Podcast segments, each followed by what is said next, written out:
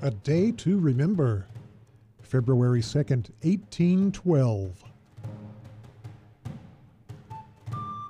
Early exploration of the Americas generally flowed westward across the Atlantic Ocean, then either around or overland to reach the Pacific. But Russian exploration traveled east across Siberia and the northern Pacific. Russians from the Alaska colonies undertook sea otter and seal hunting along the California coast. North of the Spanish settlement at San Francisco, the coast was completely unoccupied by Europeans. Early in the 19th century, Nikolai Rezanov of the Russian American Company believed the area could become a hub for trade in America. On February 2, 1812, Russia founded an outpost named Fort Ross. The name came from the Russian word Rus, the same root word as that of Russia itself.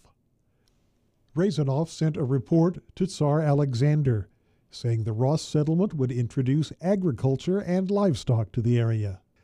But by the mid 1820s, Mexico had won its independence from Spain, and territorial governor Jose Figueroa was concerned about the Russians in California. So he began to expand ever closer to Fort Ross.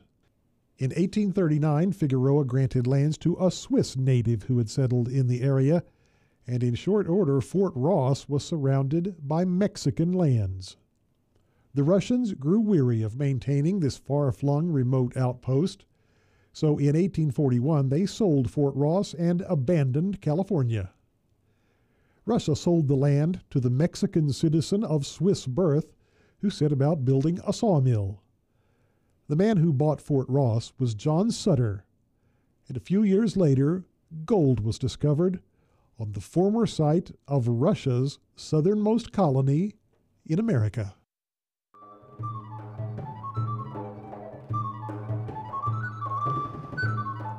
A Day to Remember is a production of KUCO at the University of Central Oklahoma.